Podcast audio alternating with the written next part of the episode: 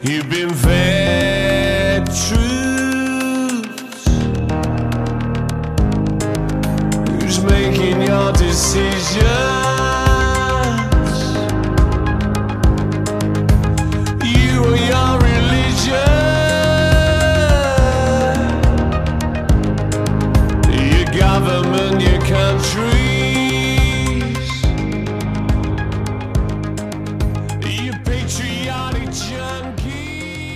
Welcome back to the American Writers 100 Pages at a Time podcast. In each episode, I examine around 100 pages of the works of great American writers using the Library of America as my source material. I work through it a volume at a time. Right now, we're in the middle of a volume of Jack London's novels and social writings. Uh, the volume, which I definitely recommend everyone pick up, has People of the Abyss, The Road, The Iron Heel, which we're looking at today, Martin Eden, and John Barleycorn, which are really four of five of his, his greatest works. But so in this episode, I'll be examining the second half of Jack London's The Iron Heel. In part one, we learned how the main characters, the working class intellectual Ernst Everhard, falls in love with Avis, soon to be Avis Everhard, who is the manu- the author of the manuscript that we're reading. It was actually uh, it's a, this, it's a science fiction tale, so it's actually a manuscript discovered centuries into the future, and we're we're scholars or readers in the future reading back about what happened in the early 20th century. She's a middle class woman, but she falls uh, with, but her father and she have socialist sympathies, and she ends up falling in love with Ernst Everhard and uh, getting going down with the struggle. Ernst converts Avis and her father to socialism. Ernst spends much of the first half of the novel debating his position with other groups. This is a very preachy novel in the first half, and I talk about it in the previous episode, so you can go back and listen to that if you um, haven't, um, you know, if you haven't read the book or, or you want my opinion on that. It, it does come off as very preachy. In fact, much of the first half of the novel is literally preaching, where the character will be lecturing to a group of characters. But what we'll notice looking back on it is he's debating various groups. Sometimes he's engaging with the capitalist class. Sometimes he's engaging with other members of the elite. Sometimes he's engaging with the small bourgeoisie. And we have other moments where characters are engaging with like the religious, the, the audience of religious people. That's not Ernst Everhard, but that's another character, a, a bishop, who plays an important role in this novel. Or sometimes uh, you actually have conversations with the working class. So we learned in the first part of the novel that the ruling class of America, which comes to be known as the oligarchy or the iron heel, which is a term coined by our heroes, it's consolidating its economic and political power step by step. Um, now, in this first half of the novel, we also learn much about London's views on social Darwinism. We learn how he views the train of history, kind of leading towards consolidation, greater organization, and greater cooperation. And we learn that he feels that we should not seek to restore early capitalist market chaos or market anarchy or, or something like that. I forget the term he used, but he, he does use the term anarchy at this point to refer to what early capitalism was with a lot of small producers. He thinks consolidation is better, but the problem is that that consolidated industry is owned by a small fraction of people and rather and not society. So instead of throwing the baby out with the bathwater, we should instead seize the machine and hand it over to far better managers. In fact, one of the first lectures or speeches you get in this novel is Ernst Everhard lecturing the capitalist class for mismanagement, right? It doesn't make any sense to have all this wealth and prosperity when you have most people hungry or scraping to get by. We also learn in the first half of the novel that despite ruling over a despotism for 200 years, the oligarchy does fall eventually, and in the far future, there's a socialist society. In fact, uh, the dating is is BOM, so it's like the fifth century BOM, the Brotherhood of Man. I, I think for the first time in the last episode, I, I didn't really catch the connection, but now um, I realize BOM means Brotherhood of Man. This future socialist society exists, and it looks it's looking back at figures like Ernst and Avis Everhard as significant figures in the early struggle against the oligarchy. This is not the full history of the oligarchy. It's actually the history of the birth of the oligarchy more and, and the first struggle against it. The kind of the origin of, of a longer struggle rather than the full story of the struggle. It's almost as if you know, if you think of the Hunger Games trilogy as kind of the whole story of the fall of that empire, instead we'd be getting the story of how that oligarchy formed, right? And don't even get into the, efforts to take it down in later years. Having spent the first half of The Iron Heel establishing his theory of socialism, London now begins to get into the plot elements of the story much more, leading up to the first uprising against the Iron Heel, or sometimes or seemingly called the Chicago Commune, or I think it gets known to history basically as the first uprising. Over these hundred pages, at the second half of the novel, London often will zoom in and out. The story kind of just it goes back and forth between zooming into our main characters, particularly Avis Everhart and what she's doing and her experiences. And she has a little bit of an arc here. These characters don't really play much more of a role, um, except kind of making this political point. But there's times where London does make an honest effort to make us have a connection with these characters and what they're doing. Um, uh, but maybe the most interesting to readers these days is when London zooms out and tries to tell the story of what's going on in the nation. And we really see him trying to be a prophet here, predicting what will happen in the future uh, years uh, of the United States.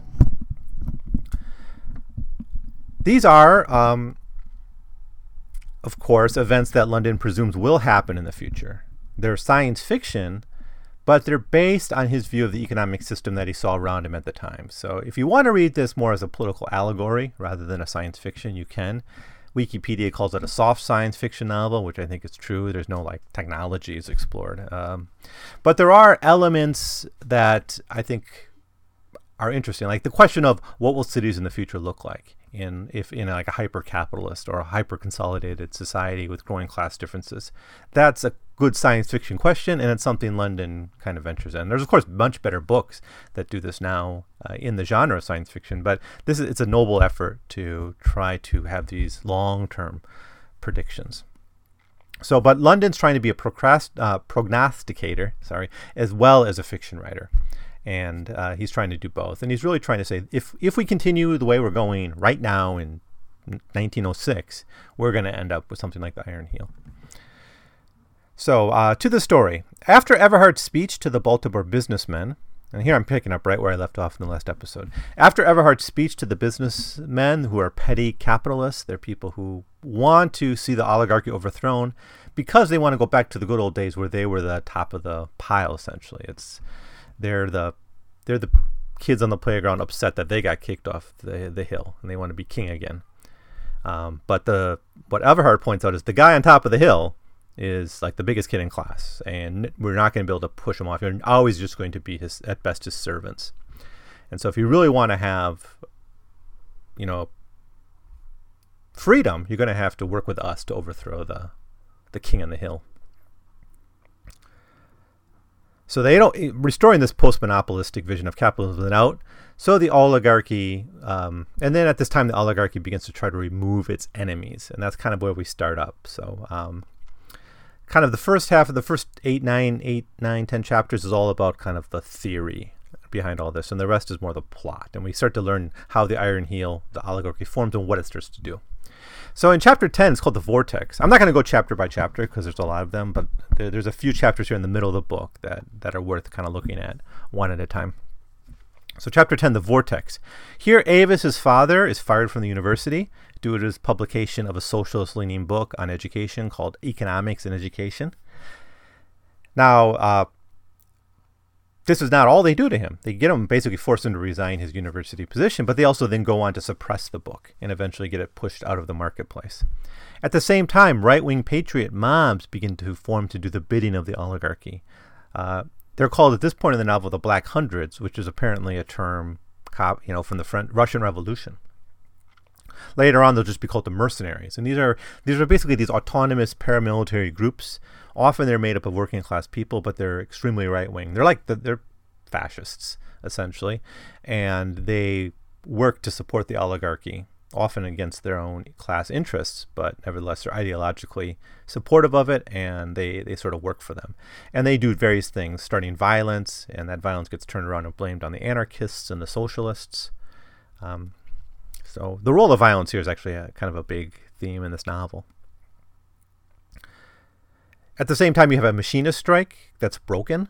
uh, and the kind of the old classical trade union movement is shattered in this this strike. So notice that the machinists or the skilled workers.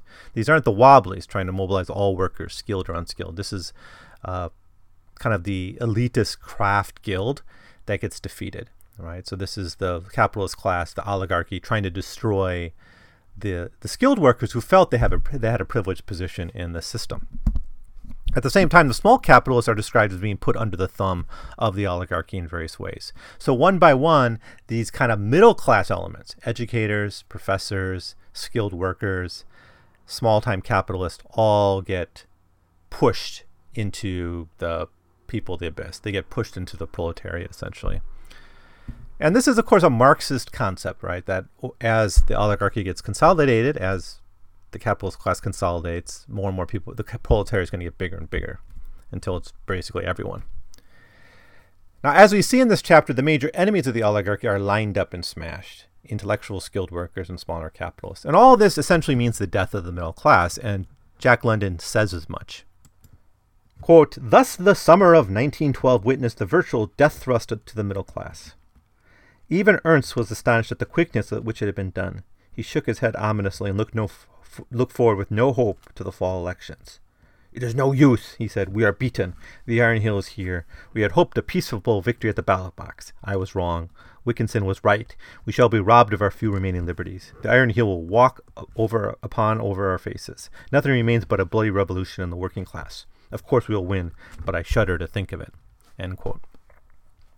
So th- there's some interesting things because, from one point of view, at this is the point when the socialists start to win. They start to win elections. They, they have a general strike, which I'll talk about in a bit, which shows the power of the working class. But Ernst, always two steps ahead in line, seeing the future, the predictor, the prophet, realizes that it's going to be blood. It's going to be violence at some point. He starts fantasizing about how to make bombs and stuff when everyone else is exuberant over the the rise of the Socialist Party. Anyway, so chapter 10 is really about the end of the middle class, I think. Chapter 11, The Great Adventure. Now, as I said before, this, this part of the book kind of zooms in and out a lot. In fact, the whole novel does that. In chapter 11, we have it zooming down into the Everhards. And it's mostly about the Everhards converting to the life of full time political activism, right? They all had different things to do before, right? They, they had their lives. But now the Everhards and Avis's father basically have nothing else to do but focus on, on the revolution. The emphasis, though, on this cha- of this chapter is on the self sacrificial nature of the Everhards as a family uh, and their allies. And here's what London says about them, or this is what Avis, the narrator, says to it. And all of this he did with no hope of future reward. In his conception of things, there was no future life. He, who fairly burnt with immortality, denied himself immortality. Such was the paradox of him. He was so warm in spirit, was dominated by that cold and forbidding philosophy, materialistic monism. I used to refute him by telling him that I had measured his immortality by the wings of his soul, and that I should have to live endless eons in order to achieve the full measurement.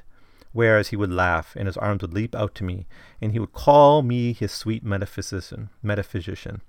And the tiredness would pass out of his eyes, and into them would flood a happy light that was in this new and sufficient advertisement of his immortality. And later on, we have Ernst always overworked. His wonderful constitution kept him up, but even his constitution could not keep the tired out of his eyes, his dear tired eyes. He never slept more than four and one half hours a night, and he had never found time to do all the work he wanted to do. He never ceased from his activities as a propagandist, and he always scheduled long in advance for lectures to working men's organizations. Then there was the campaign. He did a full man's work alone. When, with the suppression of the socialist public houses, his meager royalties ceased, and he was hard put to make a living, for he, for he had to make a living in addition to all his other labor. End quote. And then it talks about how he starts to translate as uh, socialist texts in other languages, um, usually making do with the market overseas. So this is really about the self-sacrifice of of these characters and just the lay the work, the dedication that has to go into being a revolutionary. Now in chapter 12, we check in with Bitter Bishop Morehouse, who is a clerical supporter of the working classes. He has been utterly crushed by the oligarchy. Essentially, at this point, he gets placed in a mental institution, declared insane because of his sermons about his support for the working class. And eventually, in order to keep his position, he has to accept being silenced by the oligarchy. Um, and he more or less comes to terms with this, but he realizes he cannot have an ability to change from within the church, and he fully embraces the life of an outsider revolutionary, and he decides to work with the poor. The lesson here is pretty clear London's point that the church at best can be a rhetorical device, but it will always serve the state. It will always serve the ruling class. And therefore, if uh, the church wants to be revolutionary, it has to do it from so from the outside, from outside the church structures. It has to do so by kind of going back to the Jesus's original message of working with the poor and the outcast. So, in a way, we this kind of wraps up what he wants to say about the church. The church has been a theme in three or four chapters of this book, and this sort of wraps it up. Bishop Morehouse isn't gone; he shows up in the the big climax of this novel, the Chicago Commune, but he's there kind of as an observer. He's, you know, this the arc of the clergyman who goes from being the head of a church, a conservative institution, to being radicalized, to trying to convert the church from within, to finally being forced out and and having to go rogue. That's his arc, and that's that's kind of completed with this chapter. Um, now in chapter, oh, excuse me. So in chapter 13, uh, London again zooms out, and we start. This is a really big, important chapter, which focuses on the major general strike, which can be seen as the high point of socialist organizing before the Chicago Commune, which we'll, we'll see in London's point of view is more of a frustrated rebellion than anything else. Now, what happens in the novel, of course, this is all history to us, 1912, but it was the future for London. Now, in 1912, there was a socialist landslide. Now, if you've taken your history classes, your U.S. history classes, you'll know the 1912 election was an incredibly exciting election. You had the Republican candidate, Taft, uh, running as a progressive, kind of carry on the Republican progressive tradition of the time. But you also had Teddy Roosevelt running for president again, and he, you know, he was trying to. He thought he could be a better. He's had the Bull Moose Party, right? And he wanted to, or the Progressive Party, and he didn't think Taft was progressive enough. And then you had Wilson, who ran as a different type of progressive. Right? I actually think they had names like Wilson called his platform New Freedom, and Roosevelt called his New Nationalism. And they were all all three in different ways were progressives. And then you had Eugene Debs running, and he got about a million votes, which was a big chunk. It was one of the more successful third party runs in U.S. history, maybe the best up to that point, the the biggest you know voter block for a third party. So it was a real election in which the socialists did fairly well. It wasn't a landslide; they didn't get all these seats, but in the novel, the socialists get I think like 25 or 30 percent of the seats, not a majority, but enough to really start to shape policy and, and present themselves as a major threat to the oligarchy. Now, all this happens in the midst of a major economic depression, which, of course, Ernst Everhard predicts predicted would have happened. So we get here, quote, the hard times at home had caused an immense decrease in consumption. Labor out of work had no wages with which to buy. The result was the plutocracy found a greater surplus than ever in its hands. This surplus it was compelled to dispose of abroad. But what of its colossal plans? It needed money. Because of its strenuous effort to dispose of the surplus in the world market, the plutocracy clashed with Germany. Economic clashes were usually succeeded by wars, and this particular clash was no exception. The great German warlord prepared, and so did the United States prepared. I mean, talk about, you know, predictive power. I mean, in a way, Jack London here is predicting Germany and the United States being the major economic powers of the early 20th century and coming to, to, to war, right? And of course, in World War One, the U.S. would be a deciding factor, and in World War Two, um, as well. Now, World War II would be more of a struggle between fascism and communism, but still, his predictive power of realizing there was war around the corner, uh, which would come from many causes, but one certainly was this this kind of excess production. You know, you had all this productive capacity in society, yet you had um, not enough ability to consume at home because of great inequality. So the result became this pushing for markets abroad, which led to all this competition for colonies. And of course, the war itself became a major consumer dump. It became, you know, it created a demand for this productive capacity on the society. So, to avoid a catastrophe, the oligarchy foments this war against Germany to spread the excess capital. The war was stopped that winter because of a socialist led general strike, and that's the main theme of this chapter. One of the results of this conflict was the moving of organized labor, which had sort of been defeated in the machinist strike earlier, but moves them in, under the banner of socialism. So we see a consolidation of forces and uh, the simultaneous shrinking of the middle class elements of society. Now, there's a board game that was popular, I think, back in the 60s, and I have a copy of it. I, I went on eBay and got it. It's called Class Struggle. And it was kind of, it's not a very good game, certainly by the design standards of games today. It's, it's not good at all. Um, it's kind of like Monopoly. We just roll dice and move around the, the thing and draw cards, and the cards will give you things to do. But the main point of this game is one player is the capitalist and one player is the proletariat.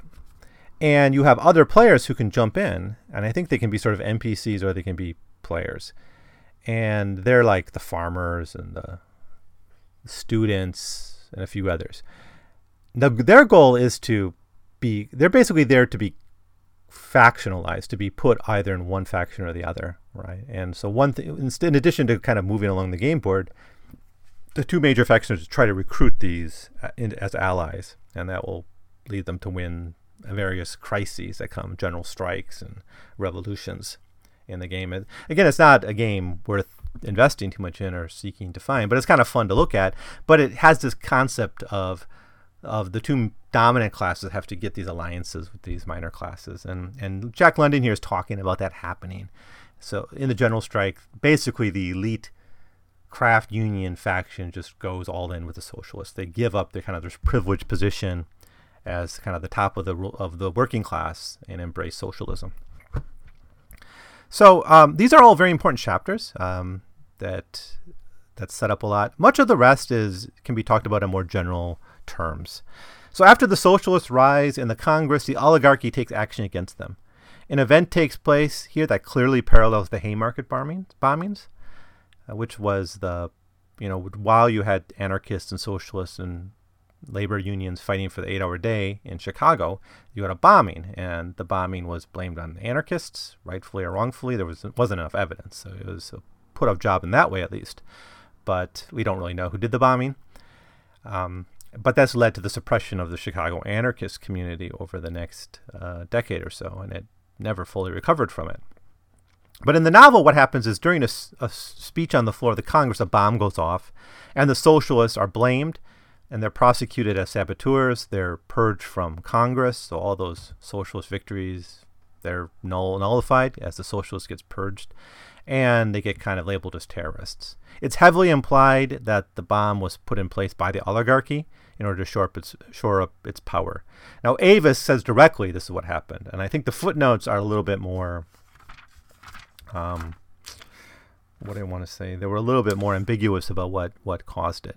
In fact, the footnotes, you have a future historian, or the guy who puts together this text, and the footnotes are really fun to read in this. They, you might be tempted to skip them if you read this book, but they're a lot of fun because they, they give you this perspective from the far future, and it gives you a little bit more neutral. So London is has the personal account in the main text, but this impersonal historical account um, in the in the footnotes. But we get a really long footnote. This is the chapter 17. It's the end. It's it's a long footnote that was like three pages long though, and he actually goes through these different events in history in which bombings took place. Um, what are the examples here? Paravis.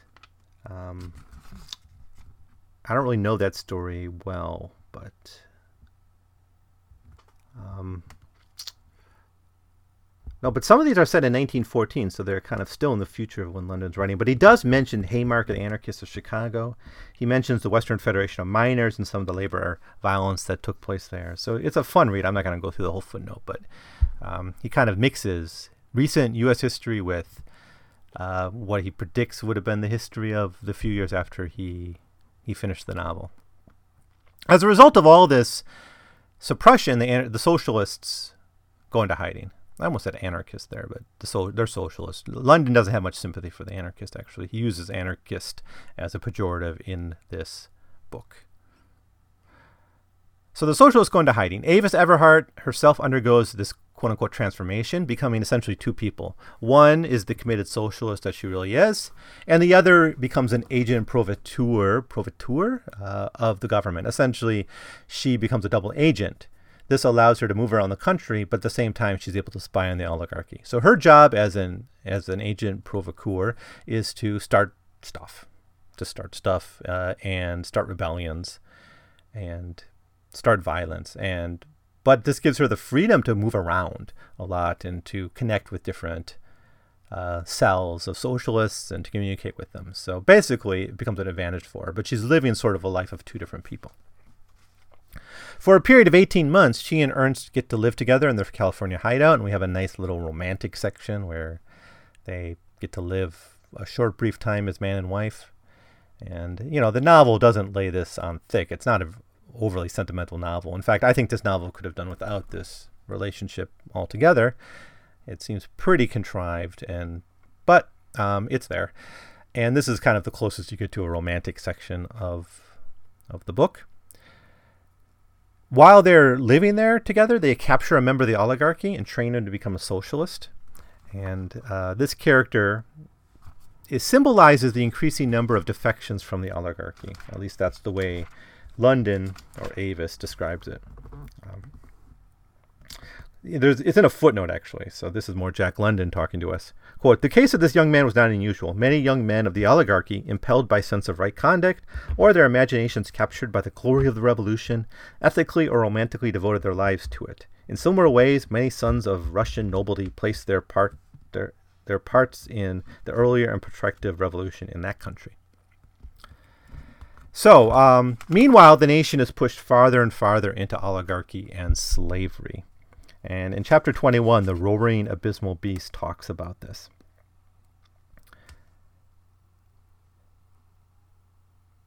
Where am I? Okay. This was a surprise to many of the revolutionists. They had not conceived it possible. Nevertheless, the work in the country went on. The men toiled in the mines and fields. Perforce, there was they were no more than slaves. As for the vital industries, everything prospered. The members of the great labor castes were contented and worked on merrily. For the first time in their lives, they knew industrial peace. No more were they worked by slack time strikes and lockouts and the union label. They lived in more comfortable homes in the delightful cities of their own, delightful compared to the slums and ghettos which they had formerly dwelt. They had better food to eat, less hours of labor, more holidays, and a greater amount and variety of interests and pleasures. So the labor aristocracy is essentially the privileged group within the working class that that kind of maintains control. And this but there's another side to this that merges at the same time with the labor aristocracy, and that's the mercenaries. These are mostly former members of the military or the army, organized into paramilitary squads. These are the fascist thugs. So you have basically these two forces in the broader working class that are presented as being the guards protecting the oligarchy. It's the mercenaries and the labor aristocracy. The mercenaries, their major work is to root out the socialist and cause violence, which is then used to discredit the working class causes. And over time, they become increasingly autonomous. They're not presented as like part of the state or even part of the oligarchy. They really are just thugs and yeah, hooligans causing trouble. They're fascist, you know, autonomous fascist paramilitary groups that, through their actions, benefit the oligarchy. At the same time, the oligarchy works to reform itself, and this is a really interesting addition by London here. As with any, instit- any institution that's under threat, they respond to threats uh, in ways by trying to reform themselves. In the same way, you have the Council of Trent, where the Catholic Church reforms itself. Here you have the oligarchy reforming itself. And their method for doing so was to send children to business schools, into science fields, into technology fields, and taking over as many important fields as possible. They worked hard but their goal is to maintain their power over society. So they kind of move from an idle rich to a technocracy. And this is so predictive of, I think, where we're at right now. It's, it's almost shocking to read that. Because, you know, it, it's hard to say, we don't have the idle rich like we did in the 19th century, like these old aristocrats sitting on their, their hands, right? Yeah, you know, they're, they rich still take an disproportional share of the wealth, but they do things, right? They're part of this technocracy more and more. And this technocracy becomes part of this barrier between the ruling class and the rest of us, right? It's a meritocratic group. They can say, look, I got this degree. You know, they may have been born rich and had their school paid for, unlike many of us, but they can still point to their merit. They can point to their degree, right? And this is something Thomas Frank has been talking a lot about recently in, you know, since the, you know, the last presidential election in 2016, where he, he thinks the real problem with the Democratic Party in the U.S. is that it allied too much with the meritocratic professional class. Now, London's point in all this, and it's most ex- mostly explored in chapter 21, is that America was really becoming essentially two classes: the oligarchy and the people of the abyss. But there are these this, this these factions of people: the technocracy, the labor aristocracy, and the mercenaries that protect the oligarchy. And here, by calling them the people of the abyss, this is in the text itself. London himself is reusing his own language from his reportage book of 1903, which I reviewed earlier a few weeks ago. So it's in after this that we get the first major uprising. Now, as agent provocateurs, Avis is able to be in Chicago at the time of the uprising. And this is described in a lot of detail over three chapters. Um, but to make a short work of the story, the Chicago Commune is a rising of the masses, of the poor, the people of the abyss. It's a poor person's movement, um, but it's a momentary uprising. It's a massive riot that is put down with stunning brutality. London at one point describes bodies being shoved into Lake Michigan. Right, uh, all the you know the streets full of blood due to thousands of of death. It's actually a pretty brutal scene from time to time. Quote, but the mercenaries were not content with what they had done. They invaded the entrance, killing the wounded and searching out the unhurt that, like ourselves, were playing dead. I remember one man they dragged down a heap who pleaded abjectly until a revolver shot come short. Then there was a woman who charged from the heap, snarling and shooting. She fired six shots before they got her, though the damage she did we could not know. We could follow these tragedies only by the second. Every little white flurry like this occurred, every flurry culminating in a revolver shot that put an end to it. In the intervals, we could hear the soldiers talking and swearing as they rummaged among the carcasses, urged on by the officers to hurry up. It's almost Im- imagery you, you kind of think of World War II uh, the big piles of dead, the soldiers running around killing the wounded.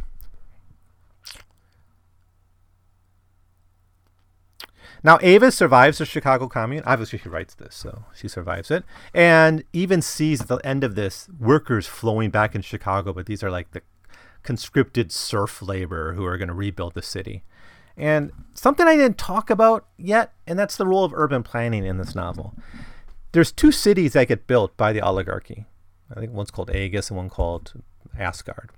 Uh, the one's definitely called Asgard. Whatever the other's called, it's it's also an A. Um, I think I mentioned it in the previous episode. These are great, beautiful cities. And in fact, the, in the footnotes, you learn that people still live in these cities and they're seen as great cities. So, London's point here isn't that the elite are not capable of art and culture. Um, and I'm going to come back to this point, but it's really interesting you, that you have these enclaves. They're gated communities, essentially, are being described here, sur- that are surrounded by these massive slums of the working poor. And I think as we move more and more into a world of gated communities and slums, I think it's this might be a good text to look back on to see what he says about this stuff. Now, in the final chapter, The Terrorist, it's an incomplete chapter. Our narrator starts to describe how the working class, in the aftermath of the Chicago Commune and suppression, turned to rage and turned to acts of terrorism. Her account is ended early for unknown reasons, but it's most likely that she had to flee, and her book was not published until the 27th century, uh, the seventh cent- or the sixth century of the fourth, fifth century of the Brotherhood of Man. So that's the novel. It just ends abruptly, and we just get a footnote saying this is where the, it ends. We don't know what happens to Avis Everhard and Ernst Everhard. is assumed they're executed um, at some point because they kind of apparently disappeared from history. I think we got a lot of great parallels here to our current situation. Um, one is urban planning. Um, David Harvey's in his book Rebel Cities talks a bit about this. Other scholars have mentioned how, like especially looking at Paris in the 19th century, why was all this money spent rebuilding Paris?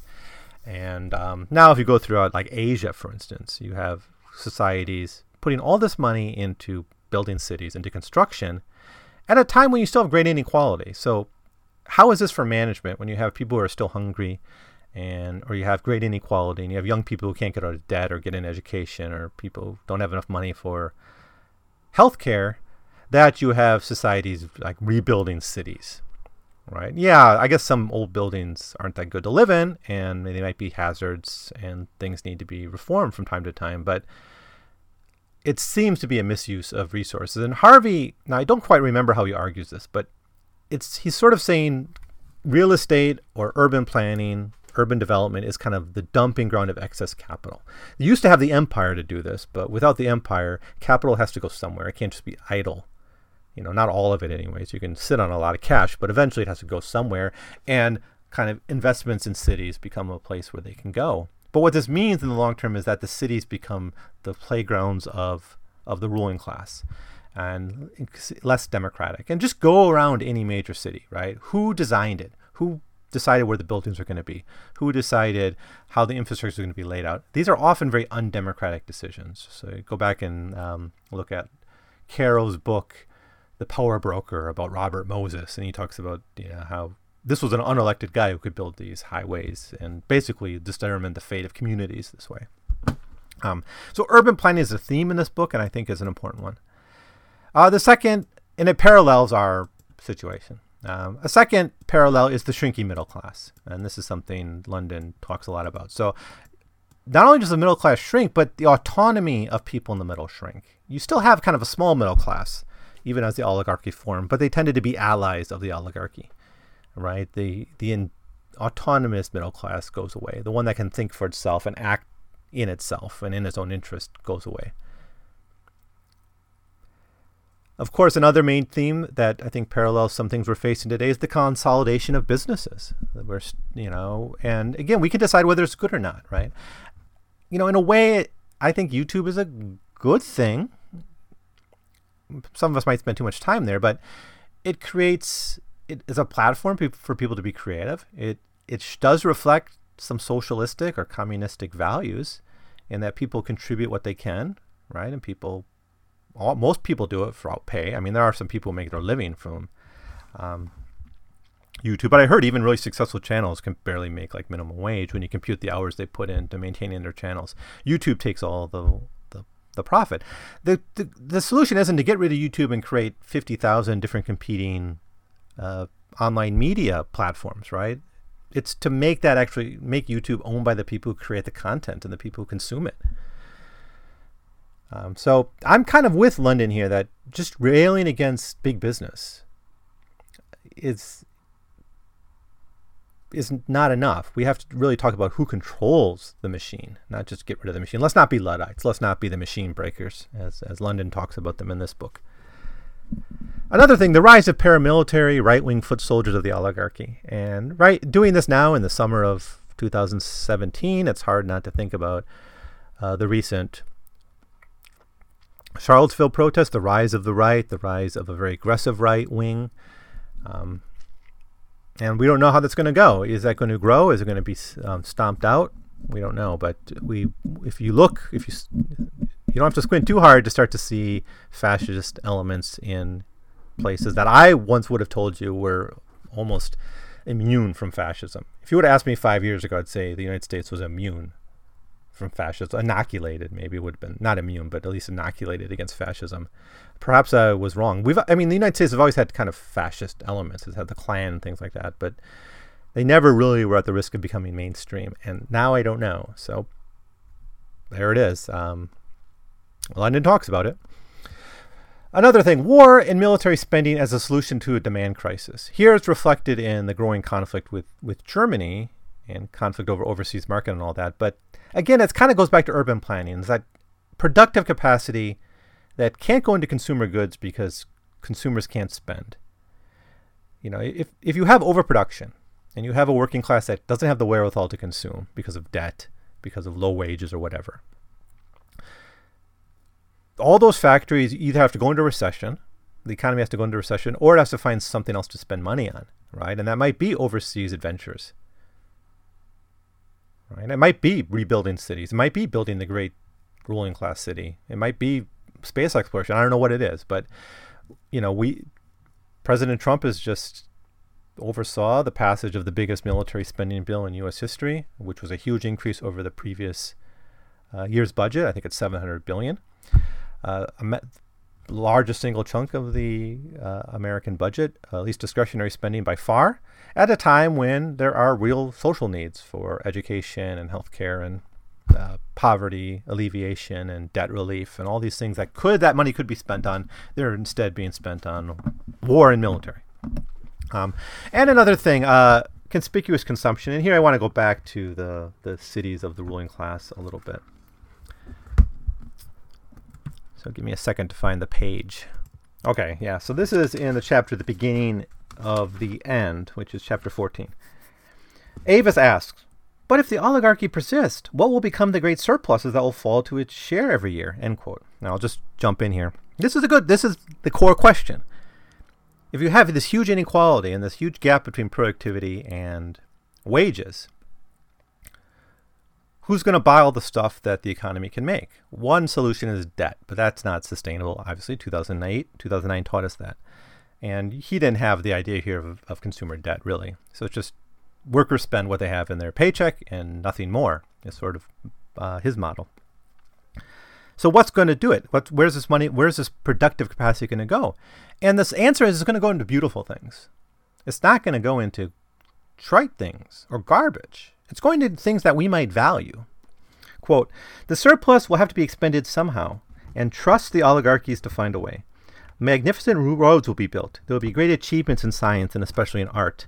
When the oligarchs have completed mas- completely mastered the people, they will have time to spare for other things. They will become worshippers of beauty. They will become art lovers, and under their direction and generously rewarded will toil the artists. The result will be great art, for no longer as to yesterday will the artist pander to the bourgeois tastes of the middle class.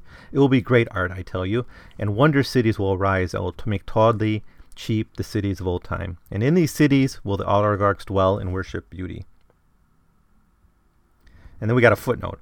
We cannot but marvel at Everhard's foresight. Before even the thought of wonder cities like Ardis and Asgard entered the minds of the oligarchs, Everhard saw those cities and the inevitable necessity of their creation. Moving on to Everhard's speech. Thus will be the surplus, will, or thus will the surplus be constantly expended while the labor does the work. The building of these great works and cities will give starvation rations to millions of common laborers, for the enormous bulk of the surplus will compel an equally enormous expenditure, and the oligarchy will build for a thousand years, aye, for ten thousand years. They'll build as the Egyptians and the Babylonians never dreamed of building. And when the oligarchs have passed away, their great roads and their wonder cities will remain for the brotherhood of labor to tread upon and dwell within. All these things the oligarchs will do because they cannot help doing it. Their great works will be the form of the expenditure of the surplus will take. And in this way, that the ruling classes of Egypt so long ago expended the surplus they robbed from the people by building of temples and pyramids. Under the oligarchs will flourish not a priest class but an artist class. And in place of the merchant class of the bourgeoisie will be the labor classes, castes. And beneath this will be the abyss, wherein will fester and starve and rot and ever renew itself, the common people, the great bulk of the population. And in the end, who knows in what day the common people will rise up out of the abyss, and labor caste and the oligarchy will crumble away. And then at last, after the travail of the centuries, will be a day of the common man. And I thought I had thought to see in that day, but now I know I shall never see it. End quote. So it's a, it's a long passage here, but it's it's all about conspicuous consumption. It's about where do you do with the surplus value. I, I think it's still an important question. So that more or less wraps up my, my main comments on this book. It's a good one. I I think it has a lot to teach us. It's preachy. Um, the gender aspects of it don't work. The relationship doesn't work. But that's I don't think that's London's point here. Um, and we'll see in Martin Eden, he is capable of creating a more meaningful relationship between men and women, even though that relationship to us problems is not as banal as this one. There is a plagiarism accusation leveled against Jack London in this book. Uh, London claimed it was kind of an honest mistake, but in chapter six, there was a bishop's sermon which called for social justice theology. And it was taken pretty much word for word from Frank Harris's essay, The Bishop of London and Public Morality. London apparently, this is his defense. I'm not going to get into it. I just want to mention that this took place, this fight, this, you know, this criticism of the novels there. London thought he was quoting from a real speech and just clipped it. And it's something he does a lot. And he kind of, you can tell in this book that he's clipping from socialist newsletters or socialist speeches or essays. A lot, like a lot of the time Everhard speaks, it sounds like an essay, almost. So much of the Iron Heel does seem clipped from socialist speeches. So it's not surprising that he did that. But yeah, it, it, he did sort of plagiarize. I mean, what can we say about it? But was it an honest mistake or not is, it's something for you to determine for yourself. So, what are the themes of this book? So, in this section of the podcast, I I, I kind of like to index the major themes of American writers so we can cross reference them. Um, the first one will be socialism, American socialism in particular. And, and not only is this a book about socialism, it's by a socialist, and it's an example of an artist trying to condense socialist arguments and, and themes and ideas into a work of fiction for a more popular audience. It's an effort to try to popularize socialism for sure. And it and, and it helped, I suppose, because socialism did sort of take off after that and became a political force with the rise of Eugene Debs, who had a good run for it in 1912. We have religion as a theme in this novel, particularly the can the question of can the clergy be married to a, a agenda of social justice and still be essentially mainstream? And Jack London's answer here is no. They have to basically go rogue and they have to be like Jesus, work directly with the poor. They can't do it through the hierarchy and the organization of the church if they truly want to be members of social justice. The church will be a tool of the ruling class in the end of the day. Another theme is social organization and development. And here we really see his social Darwinism. I can combine these two. Jack London's social Darwinism is that societies develop to be more organized, more complex, um, and more cooperative, and that's the way they should develop. It's not the individual that evolves, it's a society as a whole that evolves through some process of, of evolution. And that is going to lead basically towards socialism at some point. Now, this novel, it's pessimistically put hundreds of years in the future, but but who knows, right? Certainly, we've reached a lot of the material conditions, preconditions of socialism, of post scarcity, uh, automation, consolidation of, of power. Um, another theme is radical movements in general. These actually the themes for this book are not so specific. They're they're I'm kind of presenting them a bit broadly now that I look at them, but um, anyways, radical movements. Uh, Jack London's kind of on the side of the organized socialist. He, he's not a big fan of the anarchists. Uh, in the final chapter, he kind of talks about working class rage as not the foundation for real change. He, he thinks it's a logical outcome of the conditions these people faced. They're going to be angry and they're going to fight back. But that fighting back is going to be like a rabid animal, right? It's the, what's it from the Call of the Wild, the, the law of tooth and claw or whatever, right? That's what you're going to get. And he talks about this in the People of the Abyss too. That there's there's this anger, but this isn't really going to be enough for real social change.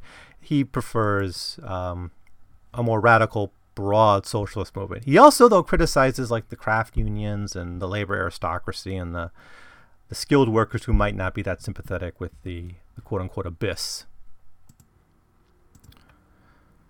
Um, not so much a theme, but can maybe a question. Can change come from within the system or from without? This is something Ernst Everhard struggles with. He seems to want to have a political change through the institutions of American democracy, but over the course of the novel becomes more skeptical. Um, now, if you go to my Philip Dick companion podcast, um, where I'm working through the works of Philip K. Dick, a work at a time, this is something that Philip K. Dick was really interested in early in his career. Was uh, and he was more on the side of change come from within the system. London less so. He he does eventually think there's going to have to be a revolution, and I think the way he deals with the church shows change from within the system is usually futile. Um, gender, not really a theme that London deals with, but just one that a reader looking at this novel now is going to be bothered by. The character of Avis, although our main narrator, is always an observer. Um, she does talk about doing things, but only very broadly. Is you don't really see her do that much, except be an observer to great speeches by men. Um, she's very much in a hierarchical relationship with Ernst Everhard based on her kind of infatuation with him. And so there's a lot not to like about the way Avis Everhard is presented in this this novel.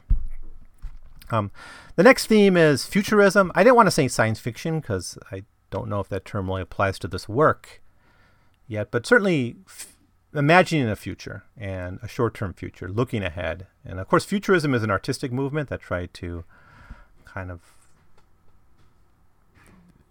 was kind of coming to terms with the the rapid change of of cultures, right? And the whole rise of the avant-garde is part of this kind of futurist idea. It's part of modernism, of course. And some artists actually try to display futurism in their in their work.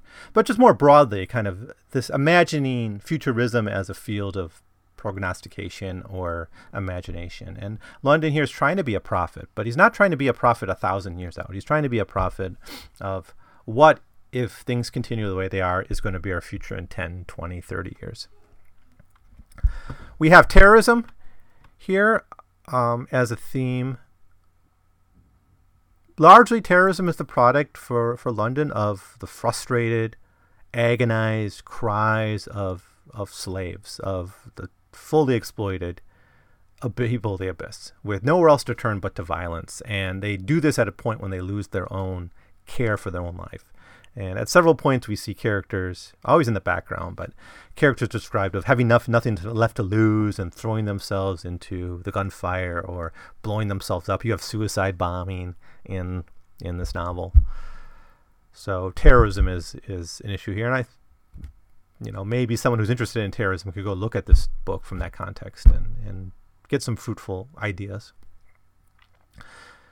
Although I mentioned this with the parallels with our own time, the middle class here. Yeah, certainly the middle class is a theme in this novel and its fate. Uh, I guess that's all I'll say about it. Certainly the fate's not promising here. And then finally, uh, the urban form. What is the function of cities? Cities are presented here as places of dumping excess surplus value. They're presented here as places of urban revolt. They're presented as um, places where classes, at least early in the novel, classes could interact and cooperate and meet each other and, and discuss things. But that goes away as you end up with more of a gated community, slum dialectic. Um, so there's a lot to say about the city. So if any students here are listening and need paper topics and for themes, you, you know, you can do that. That's actually one.